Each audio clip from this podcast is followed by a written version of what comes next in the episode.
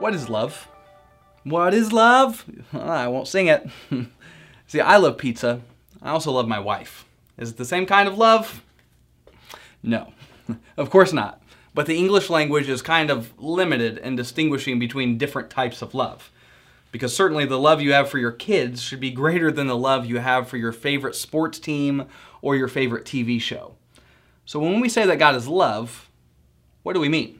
In Koine Greek, the language that the New Testament was written in, there are four different words for for different types of love. Like the word that is used when we say that God is love is most predominantly in the New Testament agape, which is a self-giving, sacrificial kind of love.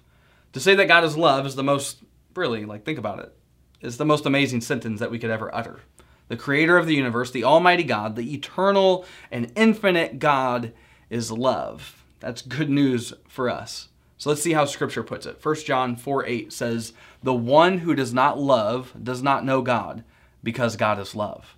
1 John 4 16 says, And we have come to know and to believe the love that God has for us. God is love, and the one who remains in love remains in God, and God remains in him. Psalm 119, verse 64 says, Lord, the earth is filled with your faithful love. Teach me your statutes. Romans 5, verse 8 says, But God proves his own love for us in that while we were still sinners, Christ died for us. Isaiah 62, verse 5 says, For as a young man marries a young woman, so your sons will marry you. And as a groom rejoices over his bride, so your God will rejoice over you.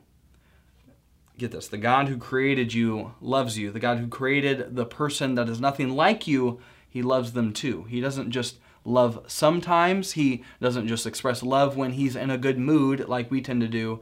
He is love. His love isn't dependent on whether he had a peaceful drive home after a hard day's work. His love isn't dependent on your good deeds or lack thereof.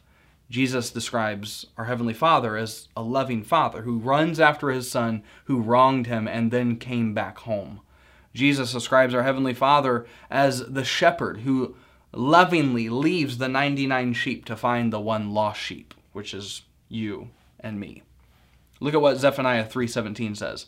The Lord your God is among you, a warrior who saves. He will rejoice over you with gladness. He will be quiet in his love. He will delight in you with singing. God would sing over you because he's love. And that is why he came down. That is why God the Son came down to shower us with God's love. He sacrificially gave himself so that we could have eternal life.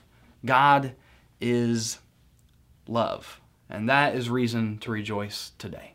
Thanks for joining me on this week's episode of Theology Thursday. I'll see you on the next one. Peace.